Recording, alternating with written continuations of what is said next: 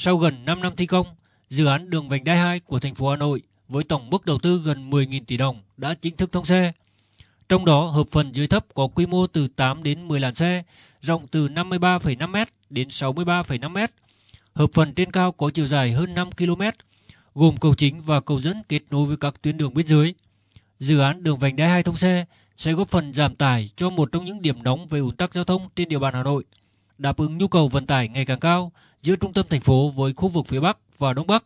đặc biệt là khi đưa dự án cầu Vĩnh Tuy giai đoạn 2 vào khai thác. Ông Dương Đức Tuấn, Phó Chủ tịch Ủy ban dân thành phố Hà Nội cho biết. Việc hoàn chỉnh vành đai 2 nhằm khắc phục tình trạng ùn tắc giao thông trên tuyến đường, tạo sự thông suốt, thuận lợi cho người và phương tiện khi lưu thông trên tuyến,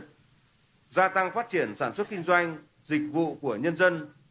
trong khu vực, đồng thời góp phần giải quyết những vấn đề cấp bách về giao thông đô thị và hoàn thiện theo quy hoạch một trong những tuyến đường vành đai nội đô quan trọng trong hệ thống hạ tầng giao thông khung của thành phố.